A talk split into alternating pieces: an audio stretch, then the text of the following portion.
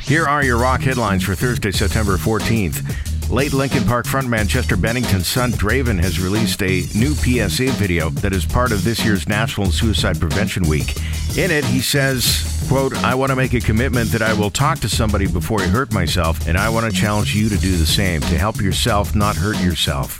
Chester died by suicide on July 27th. National Suicide Prevention Week runs through September 16th. Eric Clapton is one of the greatest players ever to strap on a guitar, but even he wonders if playing the guitar is over.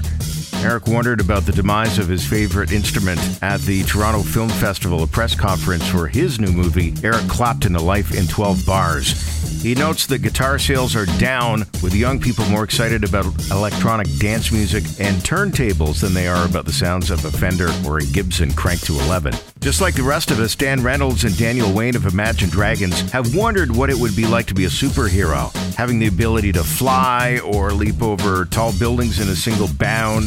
What would be the ultimate superpower to have? Singer Reynolds wants his abilities to be mental, while guitarist Wayne leans more towards ultimate control over the world around him. You can check out the video of them also discussing the various drawbacks of each other's superpower pick and what it would take to defeat it. That video on the Rock Headlines blog at y108.ca. And Depeche Mode have released a moody new space themed video for their song Cover Me.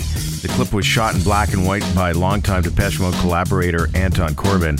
The video follows the band's frontman David Gahan as he wanders deserted Los Angeles streets in a spacesuit, eventually ending up on a beach facing the Pacific Ocean. He also pilots a spaceship through the cosmos. Cover Me is from Depeche Mode's new album Spirit, which came out in March. Check out the video and more on those stories on the Rock Headlines blog at y108.ca.